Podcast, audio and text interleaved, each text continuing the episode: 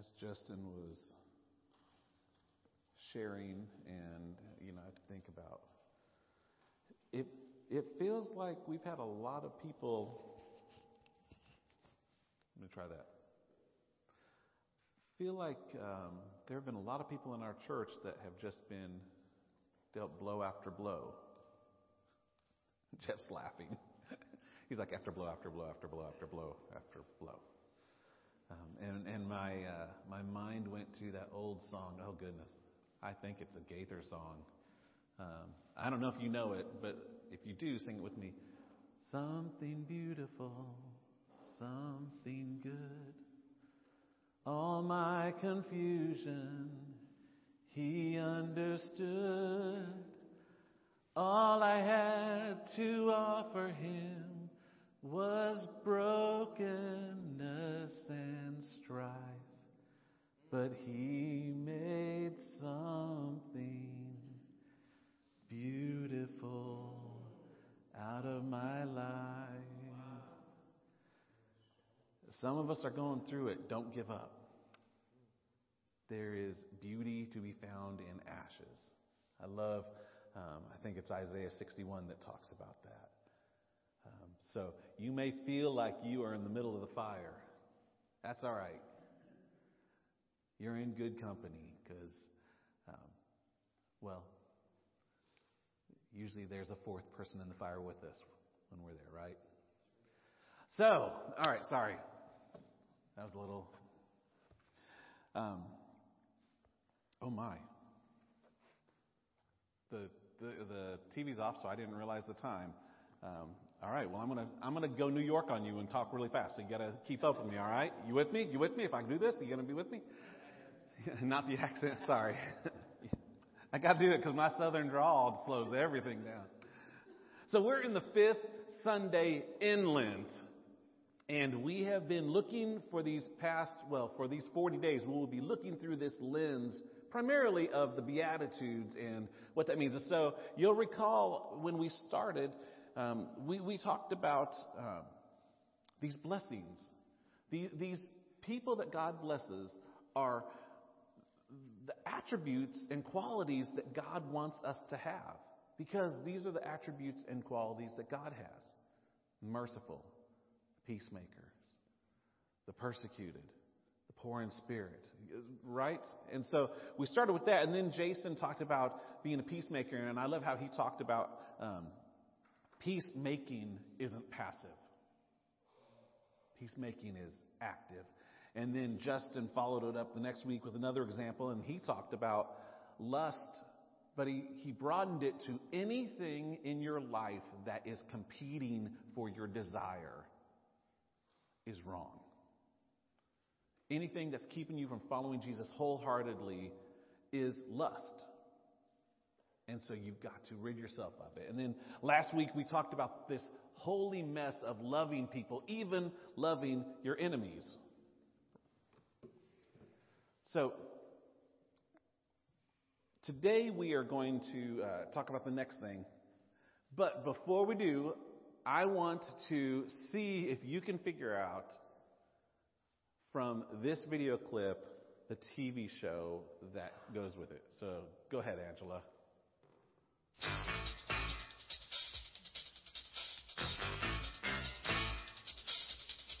What is it? People's Court. You remember they like they open the door and the person walks in and like, "This is the plaintiff." Julie said her dog was bitten by her neighbor's rabbit. You know, yeah. This is a case of the bitten rabbit, and then, you know, and then had Judge Wapner. You remember Judge Wapner? He was awesome, and he would he would judge judgment for the plaintiff, judgment for the defendant, right?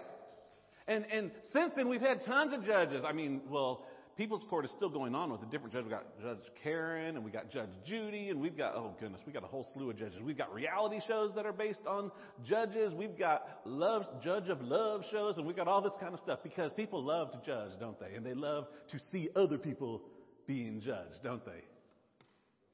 But it's not just reality. I mean, we love it even in our movies and our TV shows. Do you recognize this sound? That's unmistakable, isn't it? I wish I could find a sound on my keyboard that I could just do that dunk dunk every now and then. Law and order. We love this just as law and order. Oh my goodness, it's been running since uh, 1786, and uh, they have they, they, have so many spin-offs. They have Law and Order, then they have Law and Order uh, Trial by Jury, Law and Order SVU, Law and Order True Crimes, Law and Order Los Angeles, Law and Order Organized Crime, Law and Order Criminal Intent. They have Law and Order United Kingdom, and now they have just announced that they are rebooting the original Law and Order. What I forget?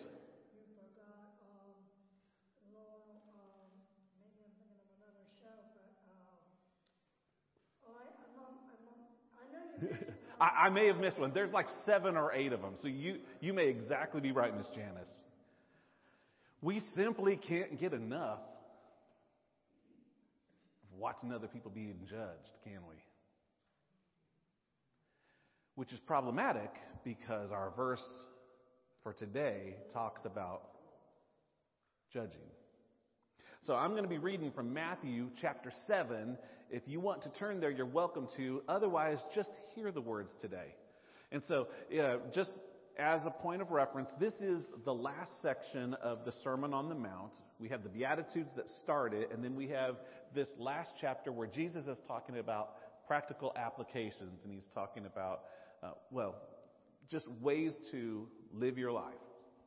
So we come to chapter 7, uh, verses 1 through 6, and this is what it says.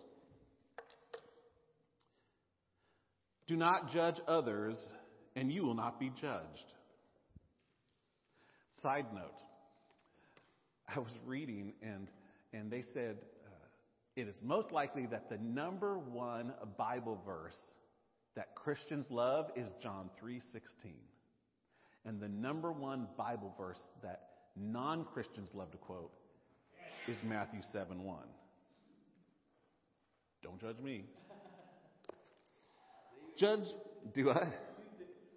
What? That's what I'm saying. That's what they say. Do not judge others and you will not be judged, for you will be treated as you treat others.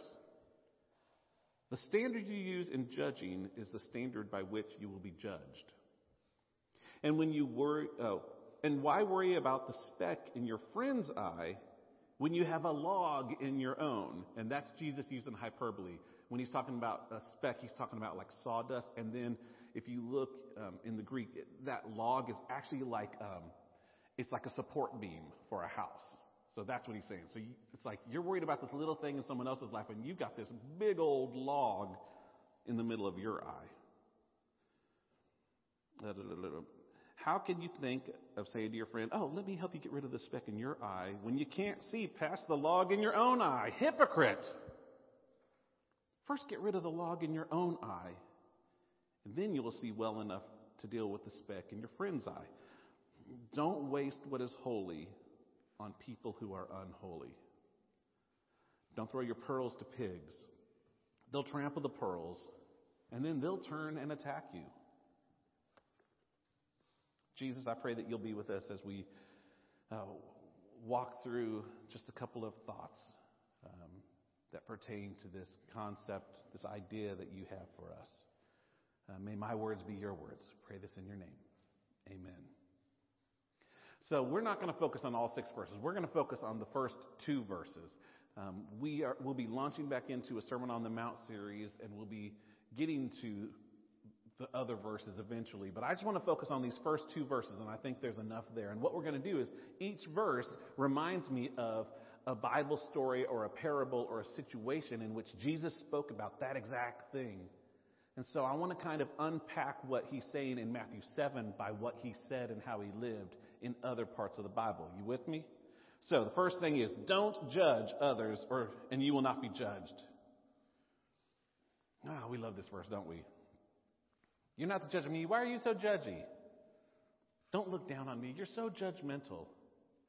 Mind your own business. Take care of your own house. Uh, you know, I've got mine. Don't don't tell me what to do. And, and we love to gravitate toward the role of judge when it comes to others, but we do not like it when we are the person being judged. and we won't let others judge us. At least not easily. We usually go down kicking and fighting. And so let's unpack just this don't judge others or else you'll be judged. It, it's reminded me all week of John chapter 8, verses 1 through 11. If you want to write this down or you can go back and get the reference later on. But let me just summarize the story. What's going on in John chapter 8? It's the story where Jesus is uh, in the middle of the town and there's a crowd following him and he has this woman brought to him by the Pharisees. And she's been caught in the act of adultery. So the Pharisees say, okay, Jesus, let's get your opinion. The law of Moses says that this woman is to be stoned. What do you think? And they're trying to get Jesus to be backed into a corner where they can use something against him. And Jesus refuses to answer for a little bit. And it, scripture talks about how they finally they get pretty impatient. And he's like, okay, all right. Follow the law. But the first stone is thrown is thrown from the person who is without sin. And scripture talks about how they one by one all put down their rocks. And the crowds disperse, and Jesus is standing there with just this woman who is moments ago being accused of adultery by people with rocks in their hands. And he looks at her and he says, Woman, where are your accusers? Isn't there anyone who feels worthy of condemning judging you? She replies, No one. And Jesus says, Then neither do I condemn you. And then he follows it up with something important. We like to stop there. But he follows it up with go and sin no more.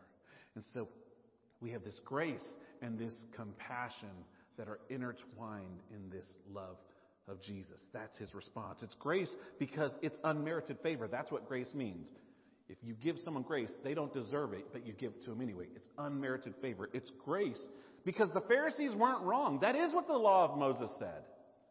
That is what has happened to countless other people before her. It's not that they were wrong, it's that Jesus gave her grace. He gave her something that others hadn't. He gave her something else because he refused to condemn her. It's grace. But it's compassion because he saw her and he saw her pain and he, he saw that he could alleviate or eliminate some of her suffering. And so he offered this option go, sin no more. It's grace because he healed her heart. No judgment for your sins. You're forgiven. The matter is settled. It's grace because he healed her heart. It's compassion because he healed her habits. He gave her a way out so that she could be transformed, so that she could go and live a life that is pleasing to God. It's grace and compassion, not judgment.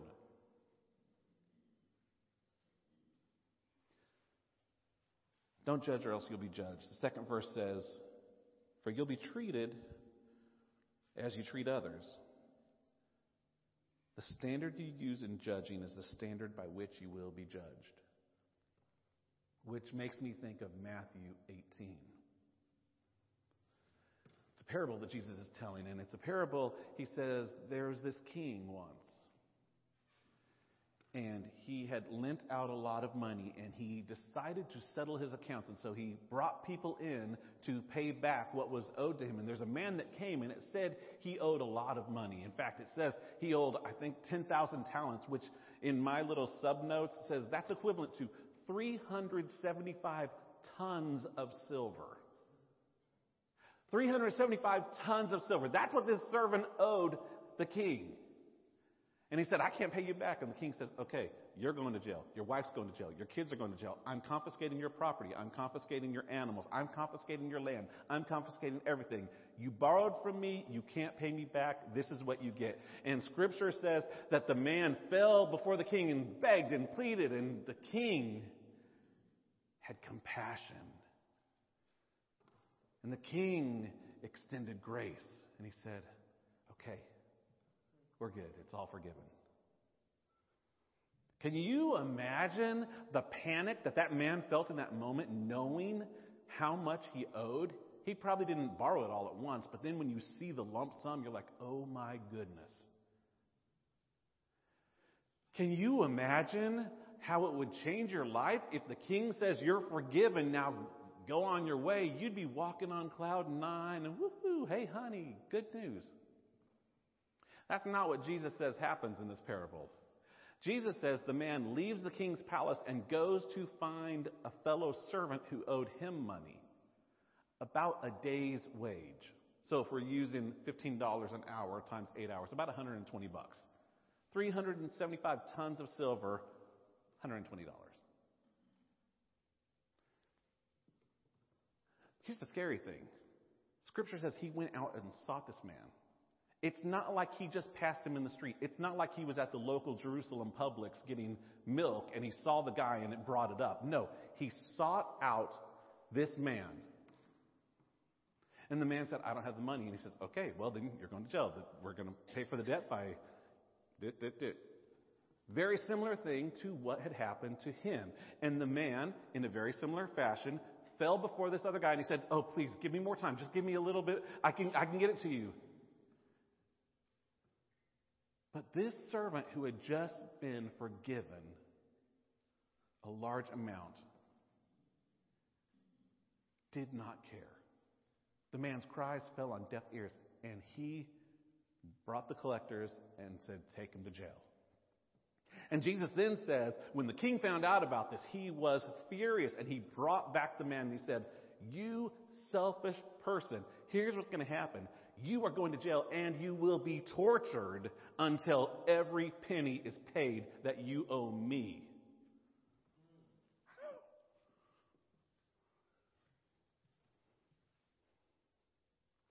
At the end of the day, neither that first servant's heart nor his habits had been changed. He didn't fully comprehend the guilt that, he, that was upon him which led him to not fully understanding the forgiveness, the compassion, the grace that was being offered to him. And because he couldn't comprehend it, he acted in a way that was counter to what he should have. And Jesus then finishes the parable. You know, he usually gives a summary and says, This is what it means.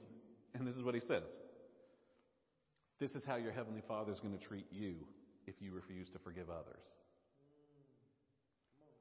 Not a lot of explanation needed on that. You're going to be judged in the same manner by which you judge. You're going to be judged with harshness if you judge with harshness. But if you were to love with, if you were to judge with compassion and grace, which is not really judging, it's forgiving, well, guess what? That's how I want to forgive you lavish compassion and grace upon your many faults. Because at the end of the day, the truth of the matter is, we have one judge, don't we? And it is not us. Don't judge others and you will not be judged. For you'll be treated as the other as you treat others. The standard you use in judging is the standard by which you will be judged. Now, let's be clear. This does not mean that there is no judgment. I am not saying, hey, just be kind and you're good. We believe that Christ will return to judge the living and the dead. We affirm that we will all stand before the throne of God someday and be held accountable for our actions, for our deeds, for our thoughts. There are no exemptions, there are no exceptions. We believe that everyone who calls on the name of the Lord will be saved, and for those that don't, there will be judgment. We believe what Paul says when he says, There will be a day when every knee will bow, every tongue will confess on heaven and earth that Jesus Christ is Lord to the glory of God the Father. So we're all going to confess it. We believe it. The question is, how will we be judged?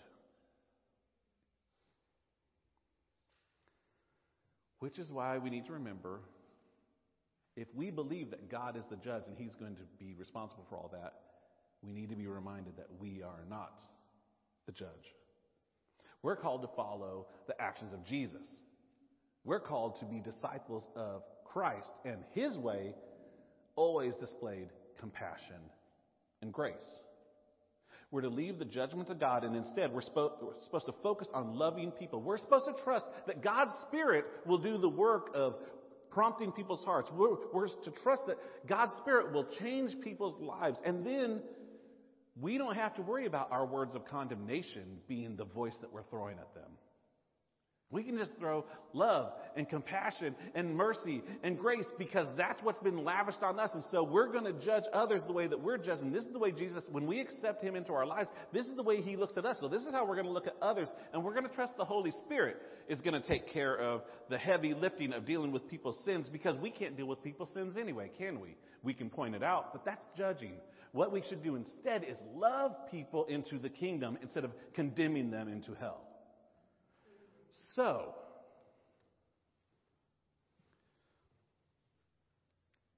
when we are living the way we're supposed to be living, not judging, but living with compassion and grace, God's Spirit moves in people's lives and people's hearts will be changed. And then our role becomes not judge, but disciple maker and we are called to disciple people. And if you're new at the church or you don't know what that means, it basically means we're here to help people along their journey. We're, we're here to walk alongside them and teach them. It's like, come with me. I know the way. And we disciple them into their faith when we go with them in their faith. We join partnership with them and we say, I'm going to love you and I'm going to teach you everything I know and I'm going to learn from you because God's going to be speaking to you as well. And we can work this thing out and really grow together in a really big way. So we disciple people, we teach them, we help them grow in their faith. That's our job. We're not the judge. I guess if we were going to do the people's court, we're more like the reporter at the end that says, Hey, how'd you feel about that mercy that God just gave you? Feels pretty good, doesn't it? Yeah. How are you going to live your life from now on? you know what? I want to help you. Let, let, me walk alongside you. Let me, let me teach you something. You know that reporter at the end that always is like, what do you think about that? That, that's more our job than the judge part. We get to let God do the heavy lifting of judging and saving and sanctifying, and then we have the fun job of doing the reporting and the walking alongside. So in this time of Lent, let me ask you. It's been a lot of weeks of looking at self a lot of weeks of saying, God, are there areas in my life that need to change? Are there areas that you want to work with? Are there things in my life that maybe I didn't realize that weeds were growing in the fertile soil in my heart, and now my garden's a little bit overrun, and maybe it's time to do a little spring cleaning with what's growing in my life? Let me ask you these questions. Where do you find yourself in those two stories? Are you the woman who sees this extravagant compassion and grace that's been freely given? Are you this man who doesn't even realize the gift he's been given and in turn lives his life only set on self? And I'm using man and woman in those examples because that was in the story. We all know that, right? Okay. Are you like the woman who, who was shown extravagant compassion and grace and it changed her heart and her habits? Or are you like the servant whose heart and habits were not changed because he couldn't fully comprehend the amount of compassion and grace that had been lavished on him? So he walked away and chose his own path instead. Does your life reflect this slow to condemn and quick to forgive mindset of Jesus. If it does, you'll probably be called a weirdo because we like we like the judging. And people will notice when everyone's condemning someone and you're not. They'll wait for you to join in, and when you don't, it, it will get awkward. I'm going to be honest.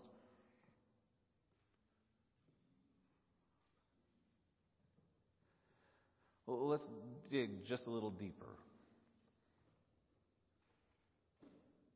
Is there unforgiveness or judgment in your heart?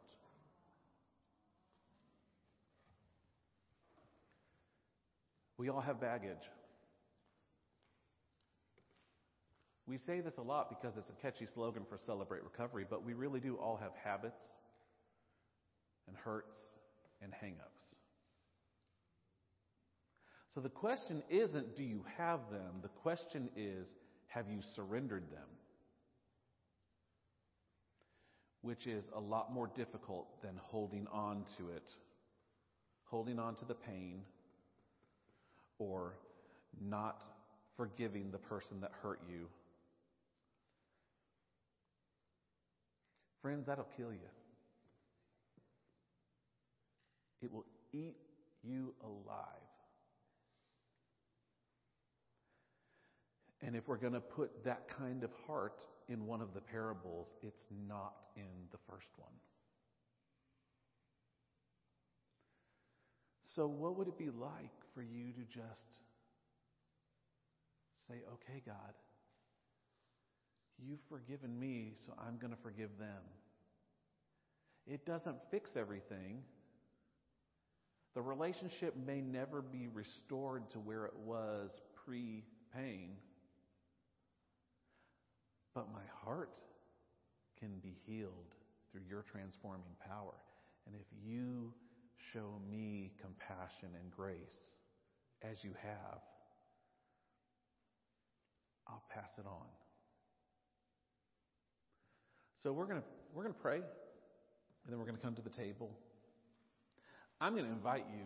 Um, we've already had a couple that have been at the altar today. If you feel like there is something that you need to work with with God, you're struggling to forgive, you're struggling to get over, you're struggling to move on. You just you almost wear the pain like a badge of honor. I'm going to encourage you to take action today and come down and pray. And if you say, Well, I can't get down on my knees because I'll never get back up, that's okay. Come and stand. If you say, Well, I can't walk that far, stand where you are. I encourage you to take some sort of physical action right now, just as a confirmation to yourself yeah, God, I'm hearing you and I'm responding. So I'm going to give you a moment. We're going to close our eyes and then we're going to pray.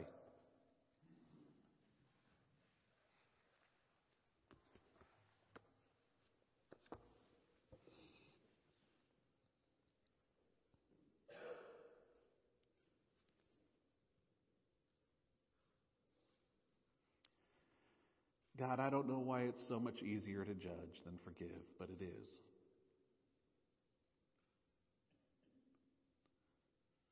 And I guess maybe it's because there's more transformation that needs to happen in our hearts.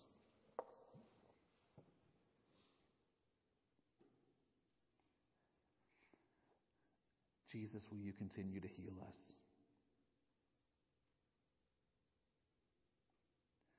God, the more I read these passages, the more I realize that our judgment, um,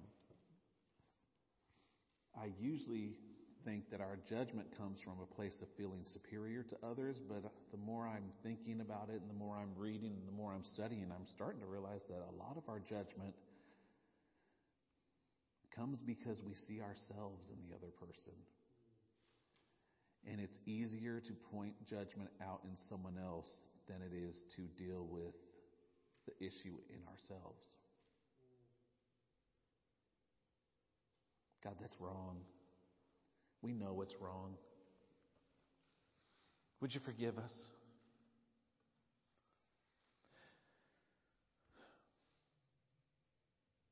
Your compassion and your grace are so extreme and so complete. Jesus, will you transform us even now? Holy Spirit, will you work in our hearts? There's more work to do as we are changed from glory into glory.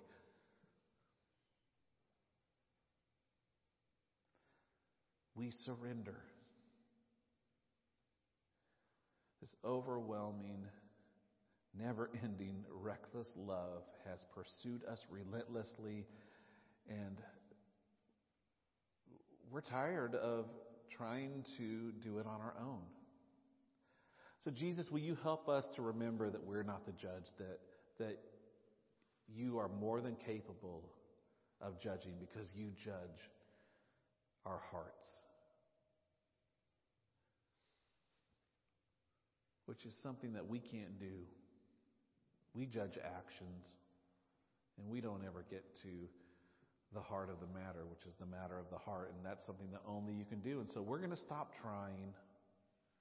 We're just going to accept your grace and your compassion, and we're going to send it on. We're going to be a conduit through which you can use us to further extend your compassion and your grace to those that need it. And this is a beautiful time of the year as we think through what it would mean for some of our friends that don't know you to come to know you during this Easter tide season where we celebrate the fact that you're risen. Because you're alive, we live. And so I pray that you'll help us. Help us to just surrender this desire to be judged. It works for a TV show, but it doesn't work for our lives. So we trust you and we surrender, and we will follow the way of this Jesus, the Savior of the world. And we're going to pray everything in His name. Amen. So we come to the table. You can keep praying. Wow. Is there a better symbol of grace and compassion than Jesus meeting with his disciples and coming to the table? If you, if you have your elements, you can grab them. If you don't, um, they're in the back and you can go grab them, or if you can't get back there, we can get them for you.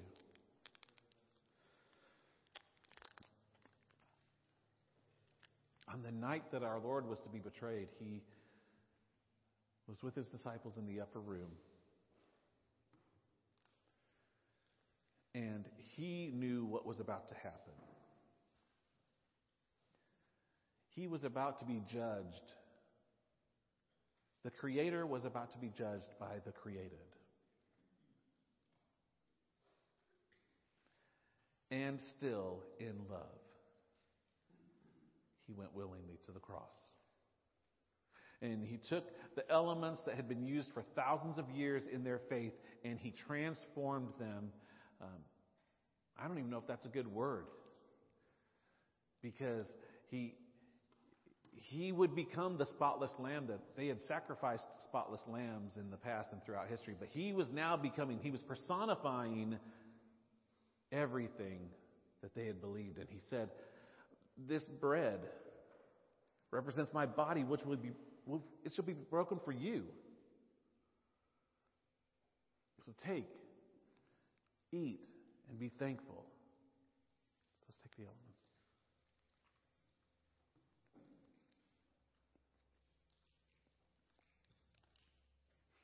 Then he held up the cup.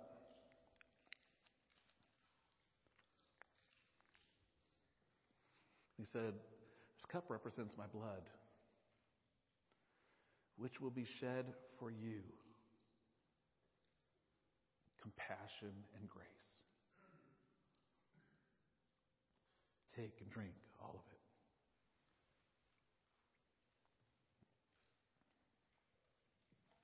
Thank you, God. Always good to be at your table. Thank you for what you did. May we live in response to that sacrifice. May we live in response to the love that you showed.